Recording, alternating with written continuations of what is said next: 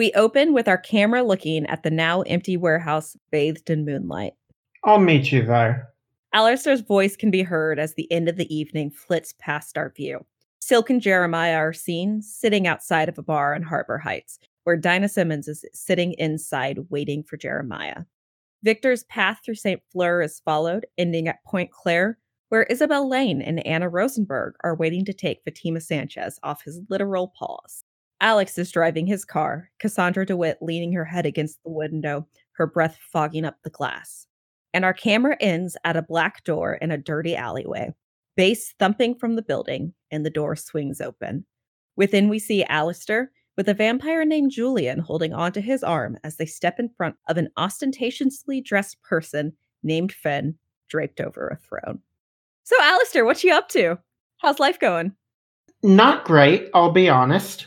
Aleister had just gotten Finn's name, but the question remains unanswered of and what the fuck do you think you're doing? Are you trying to figure someone out? Yeah, that sounds accurate. That's an eight. On a hit, hold two. On a seven to nine, they also hold one on you. First up, what's your character's beef with Troy? Or what was it? Finn smiles. You can see their fangs as they give you a wide, pearly grin. And they gesture towards the floor, which is surprisingly not super bloody because, hey, Troy didn't have a lot of blood to bleed at that time. As a couple of the other thrall are dragging the body away. And Finn says, Oh, well, right now I'm cleaning house, I think is what the phrase is. You see, I just, I don't really like little vampires hanging around, taking territory of their own, and not even being open to conversation. So they think that they are um, getting rid of people who are in their way and not willing to work with them. And Troy was one of those persons. That leads perfectly into my second question what are they hoping to get from murdering Troy? Like, what's their end game, I guess? Aleister, you kind of had gathered before from Troy that he had a bit of a network, so to speak, of his own.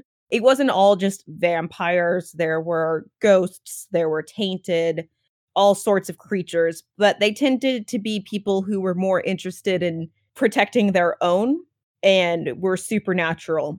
And Finn is hoping to send a message to everyone who has worked with Troy so far that, you know, don't fuck with Finn.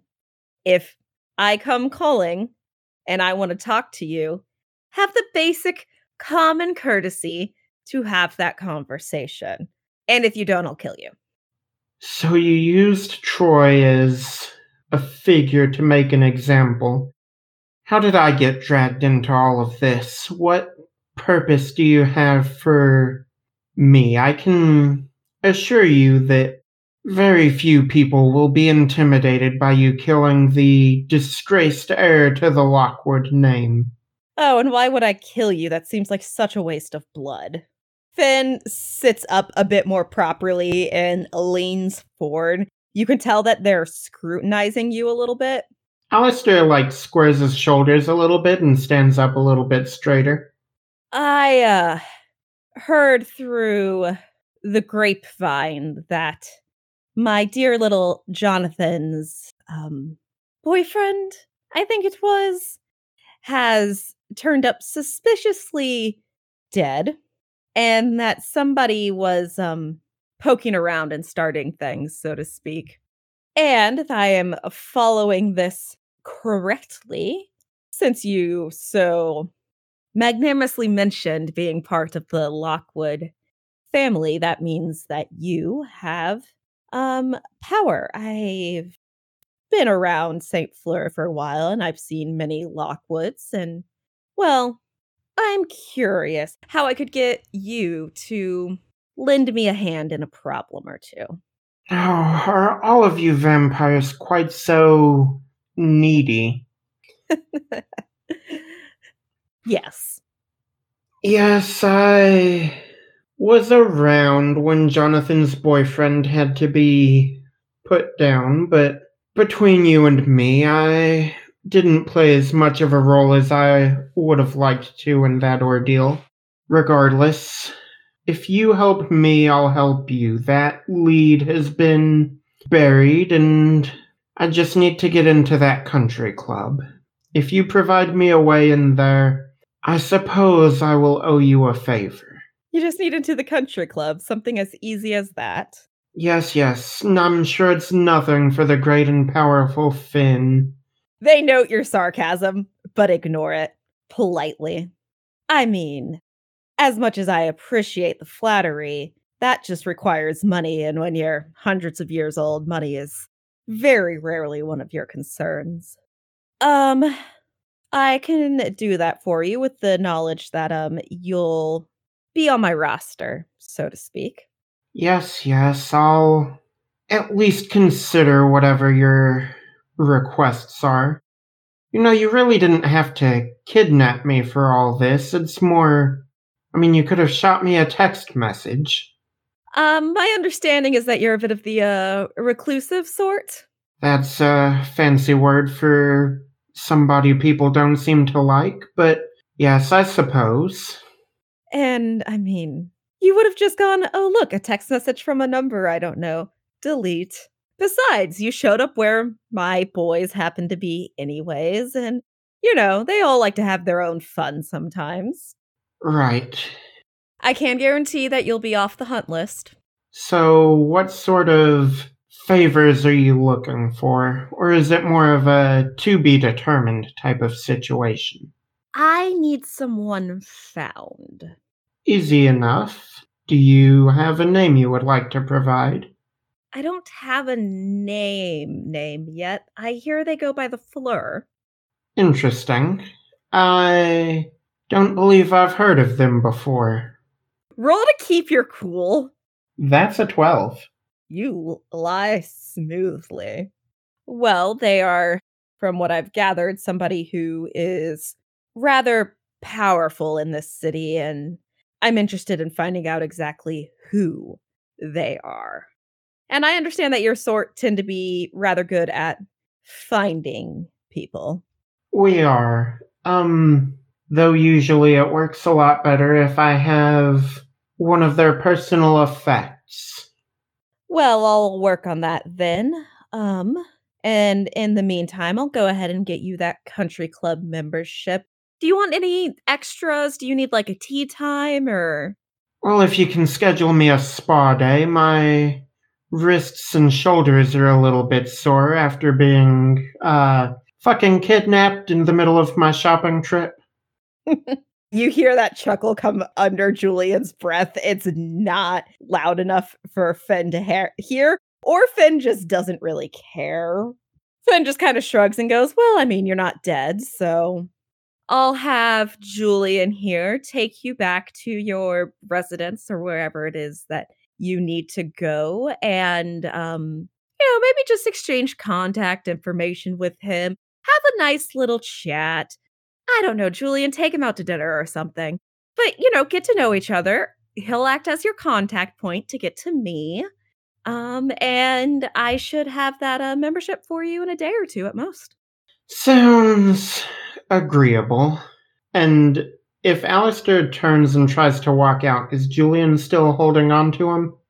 he is not holding on but he will be following you out. Like he's basically trailing you Yeah, uh, even though he is, Aleister wants to make a power play. As he's walking out, he snaps his fingers in there and says, Come on, Julian. the camera gets that look of Julian's face, who kind of like pauses mid step, looks over at Finn, who just like casually waves their hand towards him. And you could tell that like it takes all of his self control for a moment to return to just that nice, casual, airy little vampire that he is as he follows you out. And our camera stays in this room for a moment as it pans back to Finn as we see Jonathan walk in from the part that leads into the club proper. And Jonathan is holding a phone in his hand and says, Finn, I've heard something from the hunters out at the warehouse. And we cut back outside to Aleister, who now has a vampire pet who's going to drive him wherever he wants to go currently. So, so do you want to go back to your home? Where do you need to go?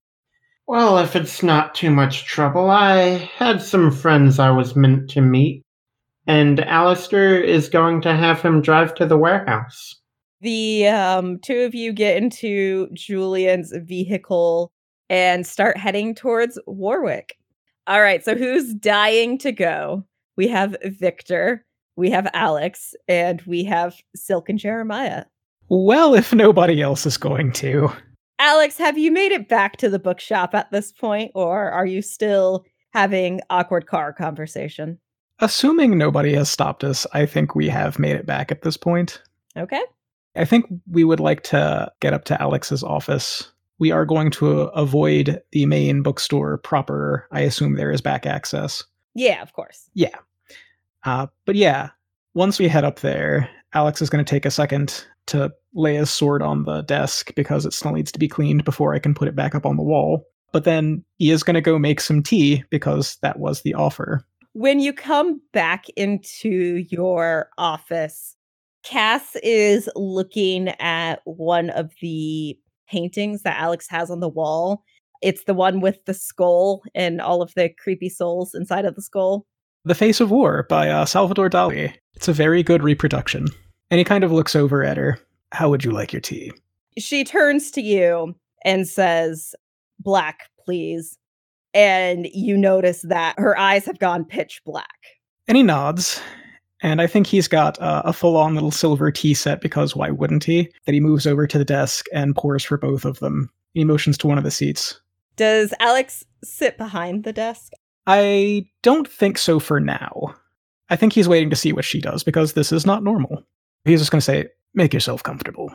She nods and kind of like looks back at the painting for a moment before choosing one of the chairs to sit down in, rather casually for somebody who was just abducted and tortured. And I think at this point, uh, Alix is going to walk around to the behind of the desk and kind of rest as the back of the chair. And he's just going to take a look at her. So tell me, is that Cass, or is there something else in there now? Cass grabs her cup of tea, takes a sip, and then sets it back down and says, Cass is still in here, if that is what you're asking. It's calling me something else is a little offensive. I've been in here just as long. Well, since she was 13. Then you have me at a disadvantage. Would you care to introduce yourself? She smiles at you and just goes, I have had many, many different names throughout my time, but my name was originally Leon Fleur. And is that a name that I can put a face to, or is that one I wouldn't have heard about? It is one you can try to put a face to because I'm really, really curious if Alix has ever heard this name. Okay, and what faction would that be? Leon would have originally been Power, so let's roll with Power because you're kind of doing like a history lesson here. No, that's a six. So, no, you don't know the name. I mean, you know the history of Saint Fleur, um, and you know that the original founder and the mayor and his wife, their surname was also Fleur, and that there is definitely some mysticism going on there. And I think at that point, Alix just has a seat behind his desk and takes kind of a slow sip of his tea. Leon, was it you who killed Kieran Shearer? She smiles a little as she takes another sip of her tea. Yes, it was. And you say Cassandra is still in there. Is she aware of you? On a conscious level, no. Hmm. She did seem to think that there was something wrong with her and had been for a while. We talked earlier. I'm sure you're aware. She nods. And I'm trying to figure something out. Would you like to roll to figure someone out? I, I would. I would like to roll to figure someone out. And that is another six. As you're like looking at Leon sitting there drinking her tea and like you're trying to figure your figure something about her out but your like thoughts just kind of keep immediately wandering back to Karina like you're not sure why but every time you look at her and the way she's sitting there and conducting herself it just that's who she makes you think of and that throws like any other trail you have off And I think that definitely shows on Alix's face. Like he is just can't really keep his eyes on her face for very long. And eventually just kind of looks back up to that painting on the wall and then back over. I have some people that I need to speak with sooner rather than later. So here is my question. My concern is making sure that Cass stays safe because I believe that there are still people who would use her to get to me. Are you willing to stay here for the time being? she finishes her tea and sets the empty cup back down on your platter why of course alix you and i are old friends And I think there is definitely a look on his face like, the fuck. But then he just picks the sword up and doesn't say anything else, just walks out of the room. So we see Alix start to work on cleaning his sword. Back in his office, Cass slash Leone has actually just kind of like settled into that chair, eyes closed. And our camera pans to Victor, who has just arrived at Point Claire, where Isabel Lane, the chaplain from Five Points, and Anna Rosenberg, the maid who likes to stab things, are waiting for him. And Fatima Sanchez is with Victor, the leader of the now defunct question mark brigade. Now, there's less of them now, anyway. There are less of them now, that is for sure. Victor sets Fatima down gently, a few meters away from where the other two wait. What are your plans with Fatima? Anna turns to Isabel and is like, You know, that is a great question. And Isabel gives her the not now look. Victor, if you want like an answer, answer, I'm a me to make a move of some sort. yes. I think this is a figure someone out, probably. All right, you can try that. Alternatively, don't you have a debt on Isabel? I do. You don't have to, but one of the debt options is to make an NPC answer a question honestly about their faction. Yeah, I'll do that. I'm, I'm going to call in that debt. Isabel, you owe me the truth here. I helped out at Kieran's funeral, and you know being on my good side is in your best interests. Spit it out. Isabel scrunches her face up a little bit and then look, someone is hunting down our leader. And tonight, well, tonight they managed to find their target. We knew that Fatima was looking into it. We didn't think too much about it, but we need to know what she knows, and we need to know who else knows what she knows as she says this, you can tell that like Isabel looks visibly like a little panicked, and Anna looks very surprised when Isabel says tonight they found their target. Interesting. I have some friends that are interested in having Fatima alive by the end of your investigation. Make sure that's the case, or I'll have to eat another priest of five points. Roll to persuade an NPC. Okay, yeah, no, that's good. That is a seven. That is a partial success. On a seven to nine, they modify the terms or demand a debt. Isabel looks at Fatima and then looks back at you. Sure, if you tell me which friends of yours are interested in Fatima being alive. That would be Jeremiah, Antiques and acquisitions, Jeremiah? the very same. Isabel turns to Anna. I need your help getting her in and getting her settled. And Anna just kind of nods, still a little shell shocked from the news that evidently someone took out the leader of Flair's watch. And um, Anna like holds her hands where you can see them as she starts approaching and is just kind of like, Is it okay if I Do I know Anna? Have I interacted with Anna before? No, because she got shoved out of the elevator. You can roll if you would like to to put a name to a face. I would like to. That is a three.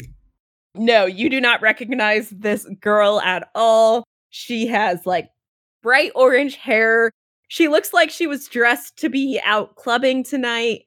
And you notice that she has, just because like Ileana did some weapons training with you, you can tell where she has a couple of concealed knives on her, but like you don't know anything about her. Keep your knives away and you're fine. Hey, Isabel promised that uh, we weren't going to kill her. Not that I really wanted to, anyways. And I'm not dumb enough to stab a wolf. Okay. Depends on the night. Tonight, I am not dumb enough to stab a wolf. Victor smiles at that. If only so many people were as smart as you, there'd be more in the city tonight. And I hand over Fatima.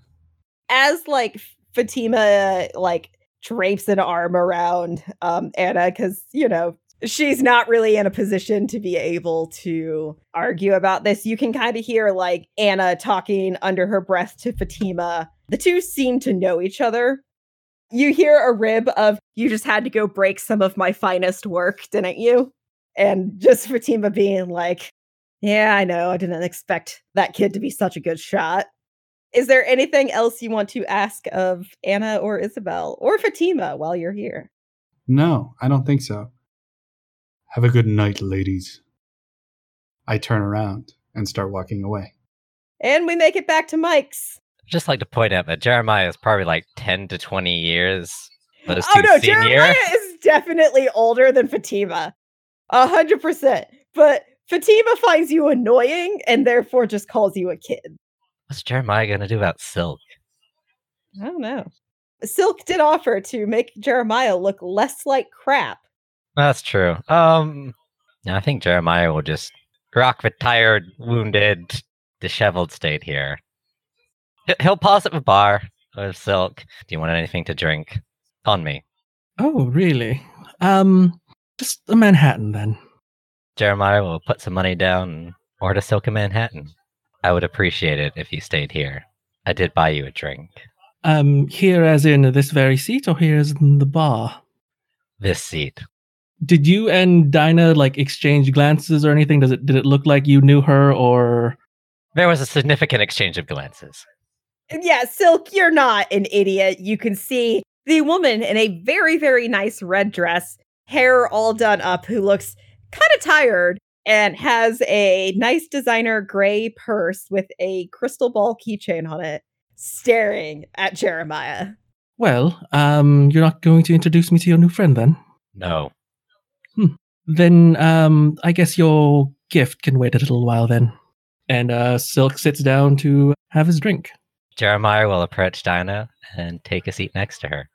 She has a uh, empty glass already in front of her, and as you sit down, the bartender sets another old fashioned in front of her, and then looks at you.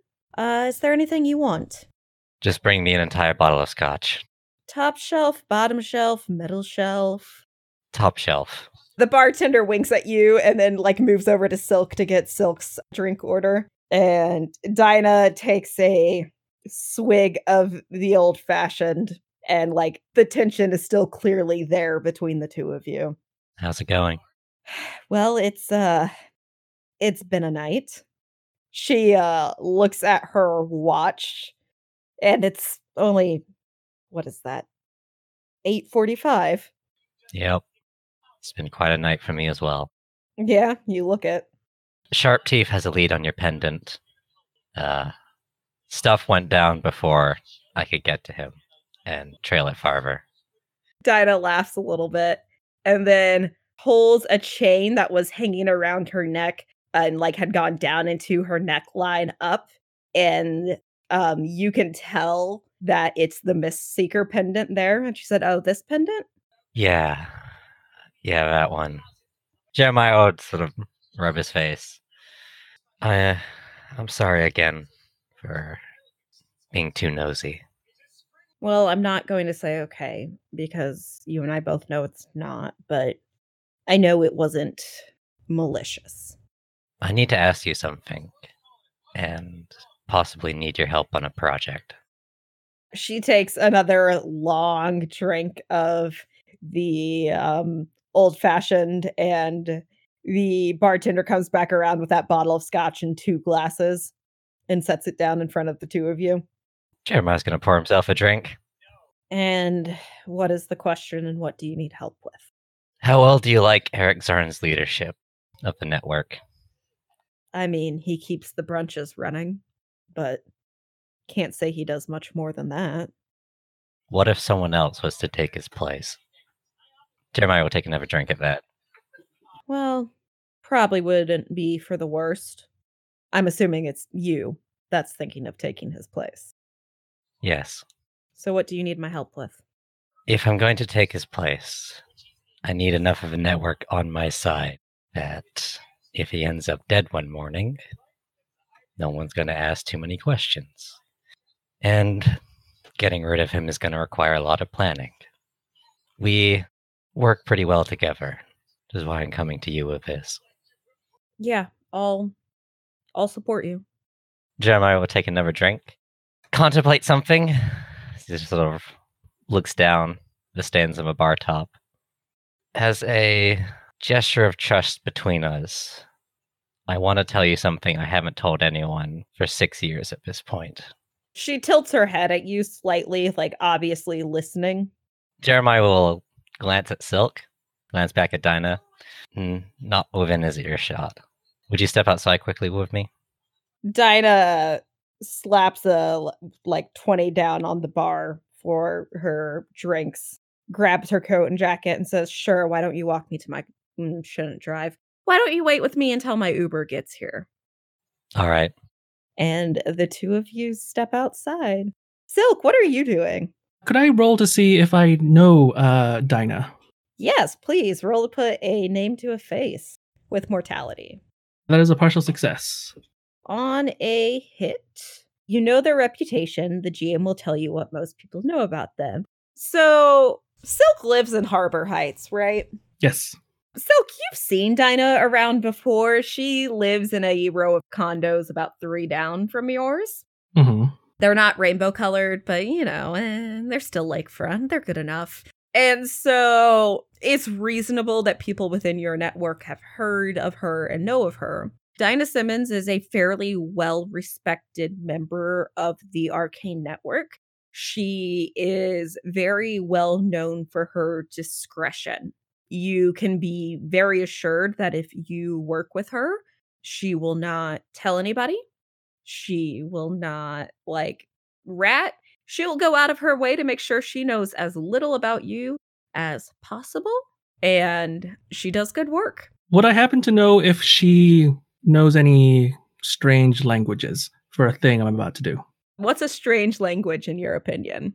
I'm thinking something old school, like, I don't know, Aramaic. Sure. She definitely went to college for some like ridiculous archaeology degree or something and picked up some weird languages along the way. So, what Silk is going to do is pull out that demon summoning book he got from Kyle's apartment. He's going to finish his drink, put the book on the table um, with a $100 bill on top of it, and put his uh, empty drink on top of it. And he's going to leave a note on there one for Dinah, one for Jeremiah. On Jeremiah's, it's going to say, This is for you. It's genuine. Ask Dinah to read it to you or read it for you. And then on Dinah's, it's just going to say something like, Silk's going to show that he does care sometimes. To Dinah, just take care of him. And shove that over to the bartender, who I'm sure will appreciate like a $200 tip. And then Silk is going to walk out of the bar. Do you do this while Dinah and Jeremiah are having their conversation? Ideally, it would be it would happen right as they are getting ready to leave. So what happens actually is that as Dinah is standing up and grabbing her coat and um what have you, Jeremiah, you look over and where Silk was literally there just a moment ago, he's no longer there. And as you like turn back to Dinah to make sure that like, oh, she's good, she's got her coat on, she's ready to go. The bartender says, "Uh, sir." Jeremiah will look back and raise an eyebrow. And you see like the bartender is like holding the book with both of her hands. The uh, nicely dressed Asian gentleman left this for you and holds the book out with the two notes towards you. Jeremiah will take it. Look at both the notes. Uh, it's a brief moment of anger in his look. He looks at the notes, and he'll hand Dinah the note Silk wrote for her. She looks it over and raises an eyebrow and looks up at you. What, you need your friends to wingman for you now? He shouldn't have done that. I think it's rather sweet of him. As she puts the note into her purse and the two of you step outside. She's ordering the Uber on her phone, and you have a window to tell her your secrets. My real name is Leonard Symes. If you had any dealings in Toronto, you've probably heard of me. Or at least my family. Were you the the you all did a lot of like staging crime and shit, didn't you? Yes. You suddenly make a lot more sense to me. Jeremiah will get a surprised look on his face at that comment. It's a better reaction than I expected. Dinah just kind of like shrugs one shoulder. Well, I mean, it's not always possible to keep your hands clean. Um I'm just Do you want to drive me home instead? I mean, I know you've had a drink, but do you want to take the Uber home with me instead? I can drive. All right. And the two of you are going to get into your car then and head to Dinah's apartment. And I think that's a good spot to go back to um Aleister.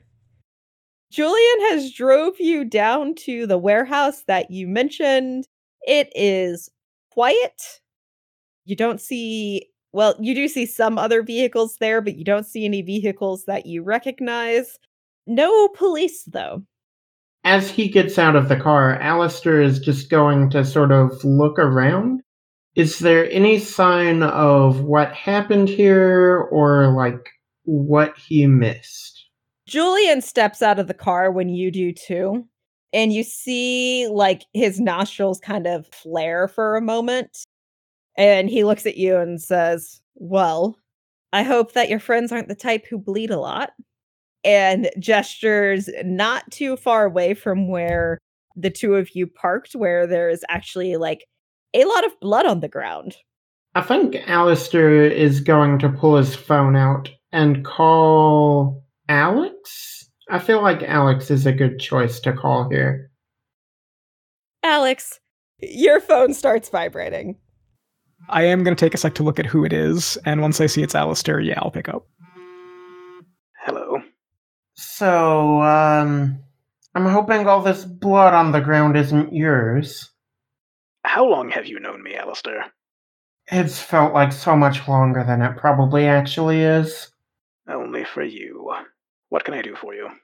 Well, I made good on my promise to escort you to the warehouse. I believe that everything has already transpired, though.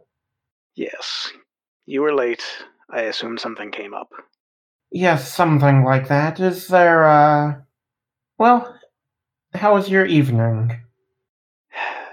And I think, Alix, we get that view of him just checking the edge of this. I think he's just finishing up. The whole thing is disassembled and he's starting to put it back together. I have done terrible things tonight, Aleister. I'd rather not talk about them. So, you probably don't want to meet up for coffee somewhere? I think there's kind of a, a long moment there. Do you need something? Well, not in particular, but I did promise that I would come to help you tonight, and, well, I believe it or not, I don't like breaking my promises. You know what? At this point, just assure me that you are safe, and we will call it even. Aleister, like, looks out of the corner of his eyes over to Julian and says, I'm as safe as I'm going to be. Aleister, you're going to be the death of me. Are you in any danger of dying tonight? Aleister looks at his watch and says, No, I think I can put it off till tomorrow. Aleister, you notice that uh, Julian kind of chuckled under his breath a little bit when Alix asked, Are you in any danger of dying tonight? Maybe the day after. It really all depends how quickly things move in this city. Then don't worry about it. The person I came here to collect has been collected, but the situation has become more complicated. At some point, I may ask for your assistance, but for tonight, let's just let no one else die. How about that? Sounds agreeable. Um, yes, I may be asking for your assistance in the future as well, but for now, try to get some rest. That's a joke and a half. And I just hang up.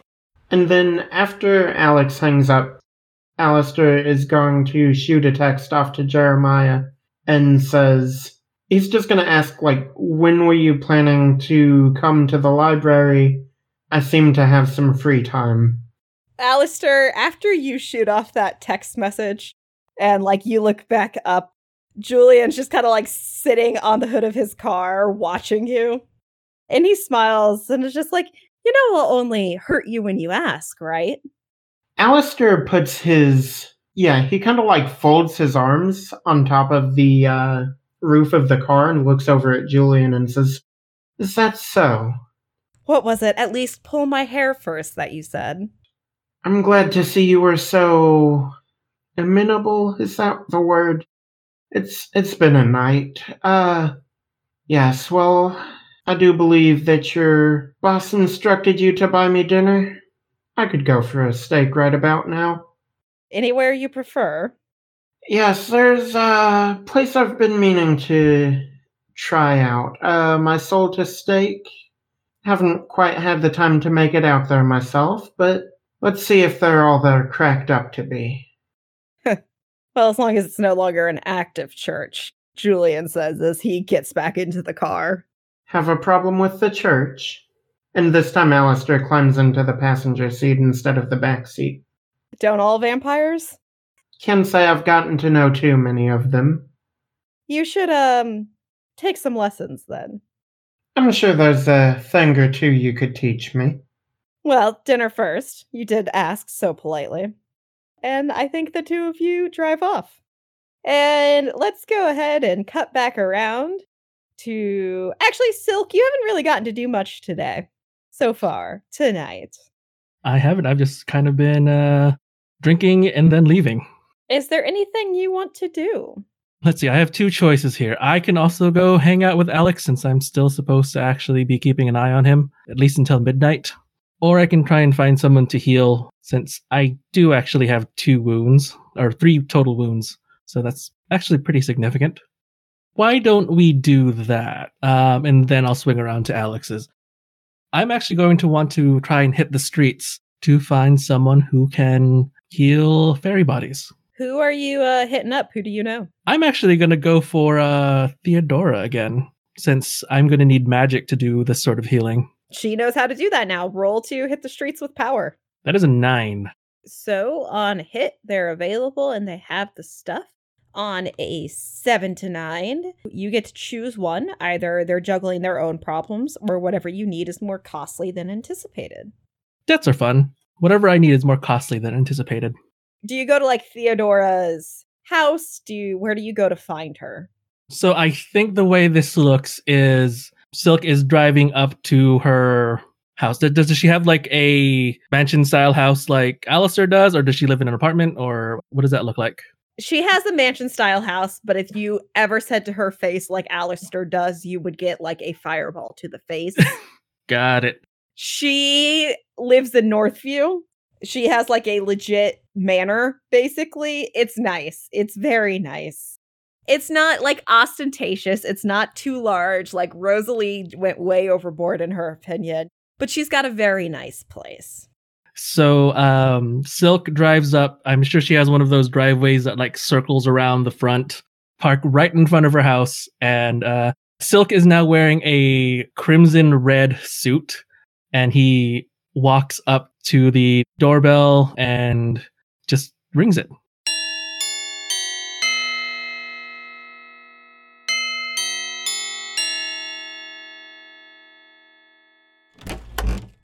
It is actually Theodora herself who opens it. She could have staff, but she doesn't.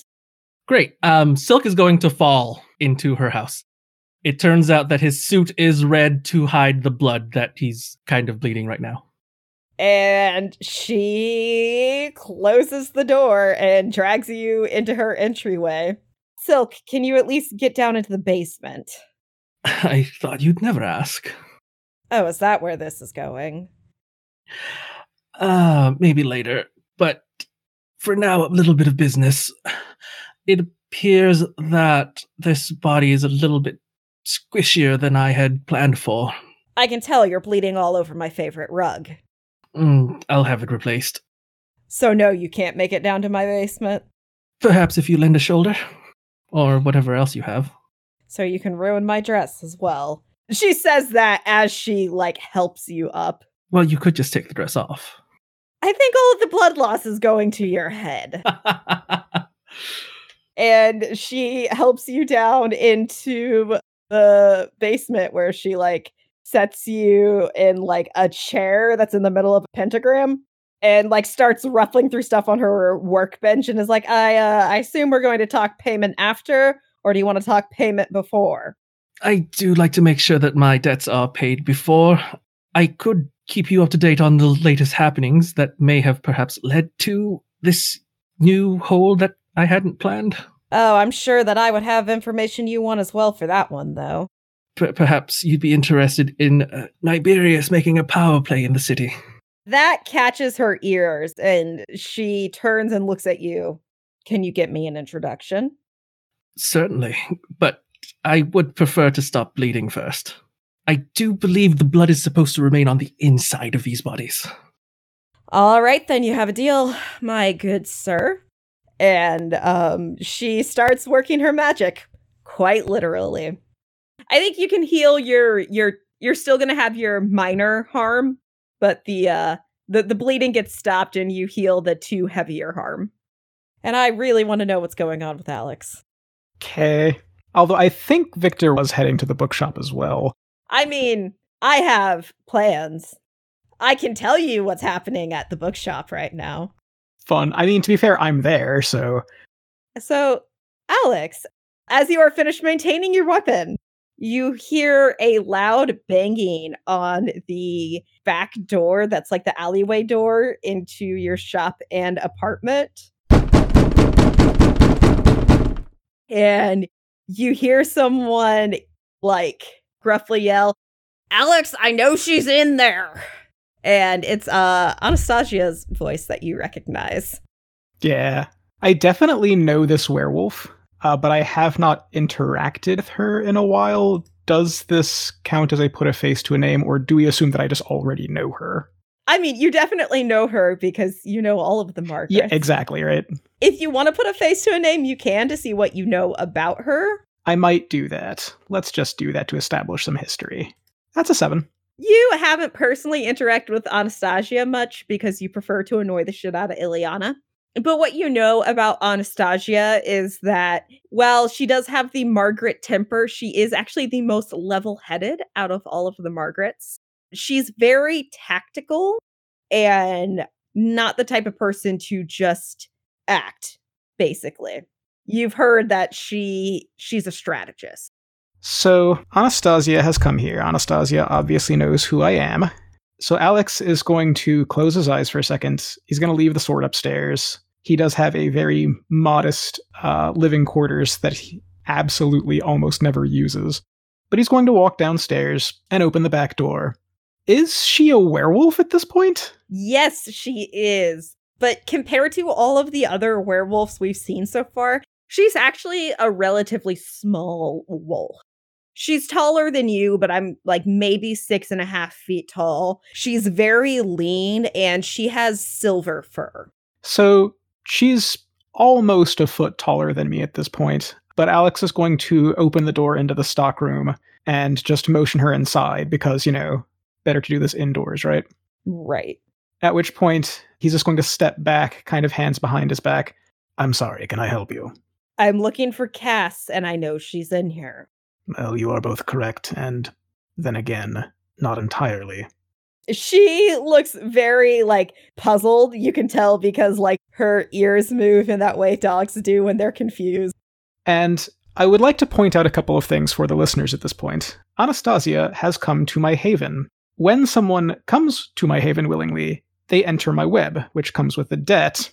Now, Anastasia has come to my haven to look for advice or information, which means she owes me a second debt just for stepping through the door.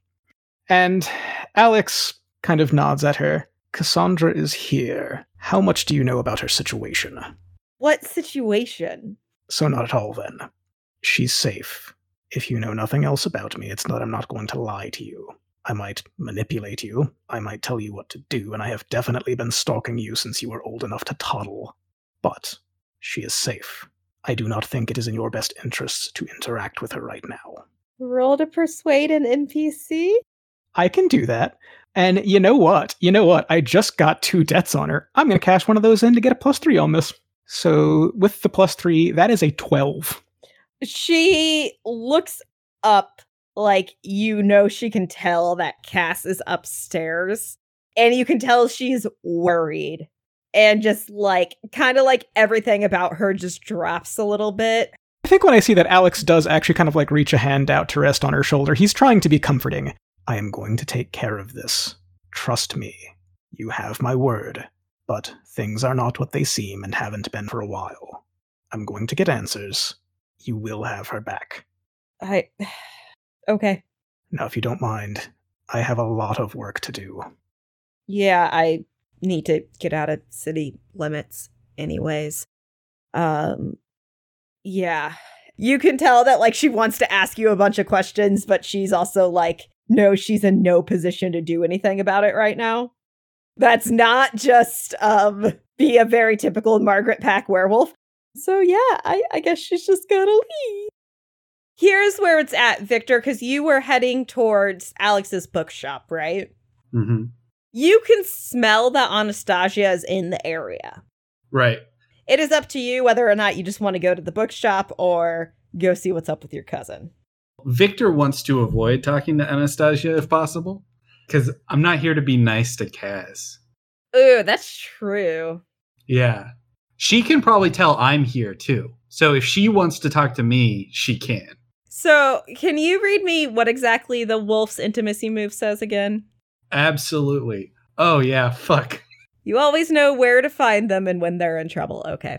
Yep. Uh, yeah, so this is unavoidable. Victor, there's one thing that you know 100% about Anastasia is that she is the fastest werewolf around.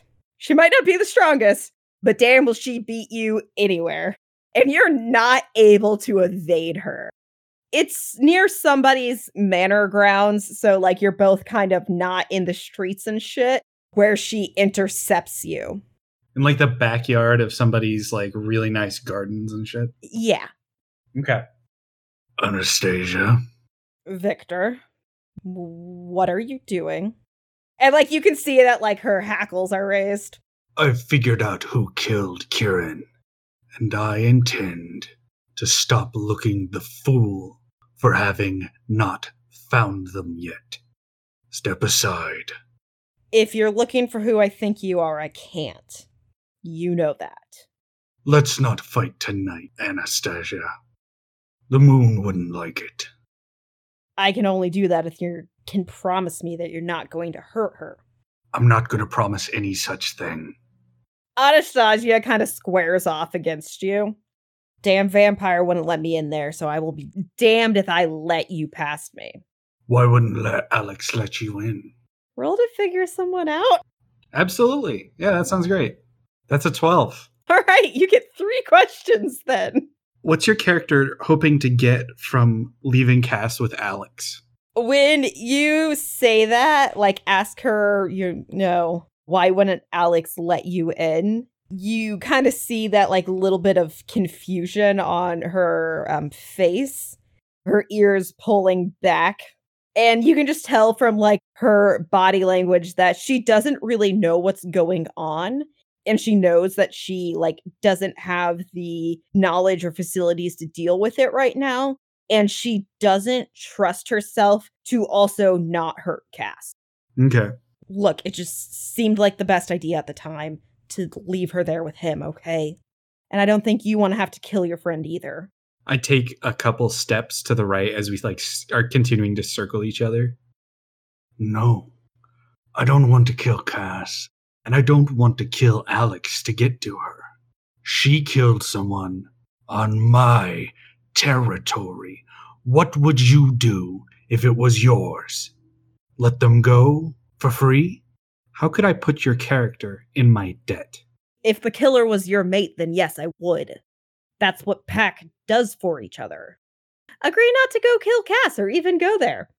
Trust me to handle it, Victor. Fine, but you owe me.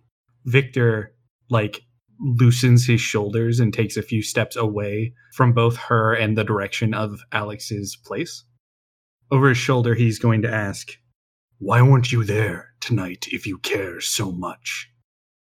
In other words, what's your character's hoping to get from not being there? What were you what game were you playing that required you to do be somewhere else? You can tell that question just like goes right to her core.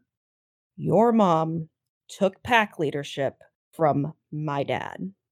I'll be damned if I'm going to let you do the same to me. I had somewhere I had to be to make the connections I need to know that when that time comes, you don't stand a chance. Victor smiles a big red grin. I killed hunters tonight. Many of them. It is their job to hunt us down, and I slaughtered them. You can't make enough connections, Anastasia. Have a good night. And he like leaps over the wrought iron fence and runs off into the night. He is not going to go after Cass or go anywhere near there. Jeremiah, you and Dinah have made it safely back to her place. When you both get in, she almost immediately starts changing because screw being in a formal dress. Like, come on. Hey, I mean, Jeremiah's in like magical artifacts and jeans. When the two of you make it like into her apartment, like, do you follow her back into her bedroom or like are you just awkwardly hanging out in the living room? If she's sort of like singling that they're cool, yeah, he'd follow her into the bedroom. She leaves her bedroom door open, but it's like not necessarily an invitation as much as it's like a peace offering, if that makes sense. It's the I'm not shutting you out, leaving the door open, not the you're welcome to come in. I guess he's just gonna go like stare out the window at the city uh, and look at his phone because he did hear of a text message or feel the text message. This is on vibrate. He'll text Aleister. Not tonight. Tomorrow? Question mark. You hear the clatter of Dinah setting her earrings down, and she steps back into the doorway. She's just wearing like a ratty t shirt and some shorts. Her hair is still like nice and like her makeup's all done. But besides that, she's like just totally comfortable right now. Look, in our business, you can't keep your hands clean. If you do, you're not going to get anywhere. I mean, I've always respected your family for pulling the shit they pulled. Like, you have to know what you're doing to be able to do that. Would I always do it that way? No, but I mean, you know, there's a bit of a reputation to respect there. Thank you. She kind of just like stands there with her arms crossed, staring at you for like a minute. Jeremiah's gonna remove his contact lenses. He still had those in. And she's like watching you do that. She kind of bridges the distance and sits on the couch with you, relaxing a little bit. Like things are still a little tense, but you can tell that like something's broken through to her at least, or she's willing to set it aside for now.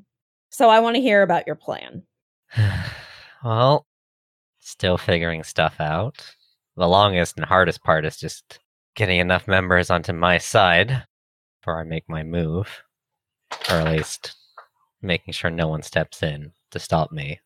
Tracking down his financial assets so we can hopefully steal them. I'm sure we can make his accountant talk somehow.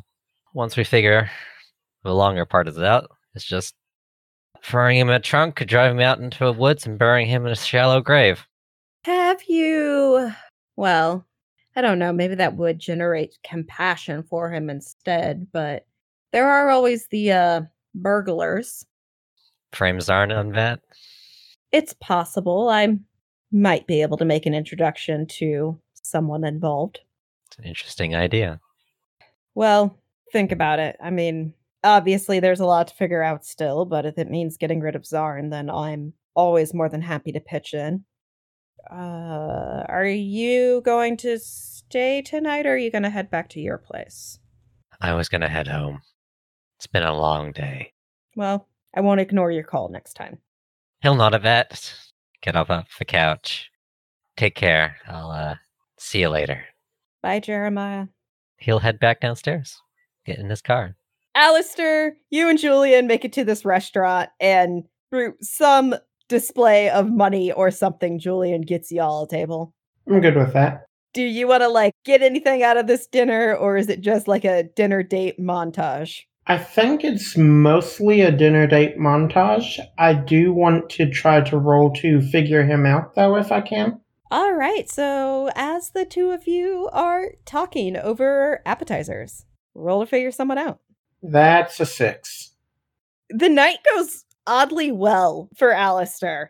Normally, Aleister doesn't really get along with people, but like Julian seems to be able to keep up almost unnaturally well with him. But anytime like Aleister tries to steer the conversation towards any sort of like talking of shop or like learning about Julian or like what's going on with Finn, somehow the conversation always gets turned back on you, Alistair. You don't really realize it's when it's happening, but it's going to be like one of those things the next morning that you're going to be like, wait, what happened here? And he just keeps pouring you more wine. Easily went through a bottle and a half, two bottles of wine over dinner, and he didn't really drink any of it. Okay, since you mentioned the next morning, I have to ask Does Aleister wake up alone? That's up to Aleister.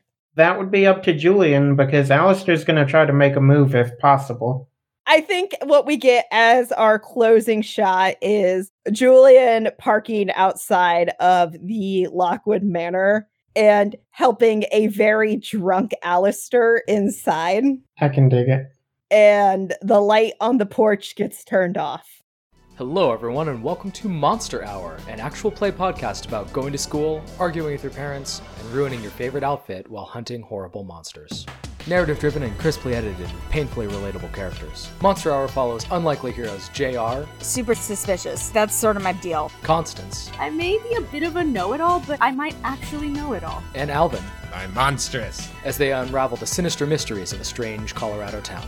If you're a fan of Stranger Things, Buffy, or The Adventure Zone Amnesty, you'll love Monster Hour. Tune in for new episodes every other Tuesday, wherever you get your podcasts. Come check out Dice to Roll, the gayest Pathfinder podcast on the planet, where we ask the hard questions like Is it morally acceptable to kiss a goblin? Are summon creatures ethically sourced? What's the real estate value on a haunted castle? Dice Will Roll is a show where four friends team up every week to play Pathfinder 2nd Edition and be hopelessly gay the whole way through.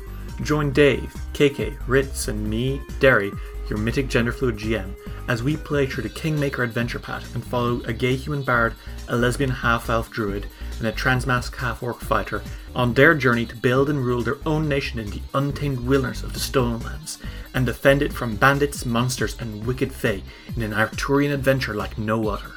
From getting four nat ones in a row to standing up to the darkest forces in the multiverse, Dice Roll is here to help you keep it rolling. Find us on Apple Podcasts, Spotify, or wherever you get your podcasts.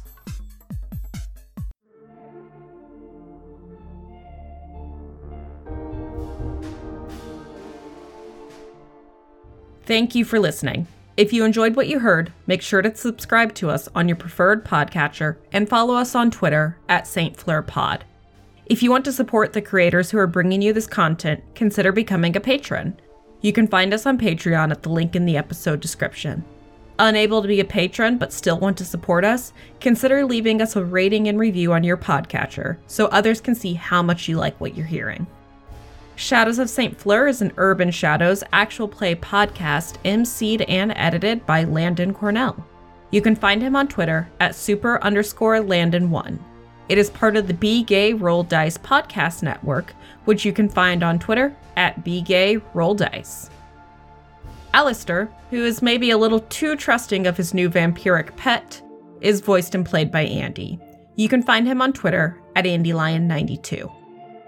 Alix, who is very put off by being old friends with a demon, is voiced and played by Jeremy. You can find him on Twitter at TayuFace.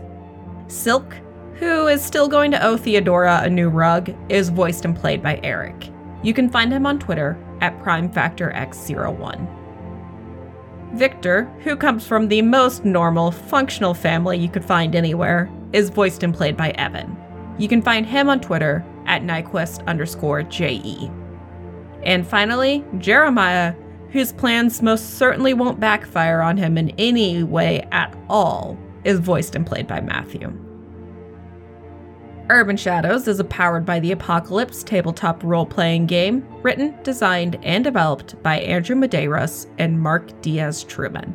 It is published by Magpie Games, who you can find at magpiegames.com or on Twitter at magpieofficial. Farewell, dear listener. We'll see you next time you visit St. Fleur.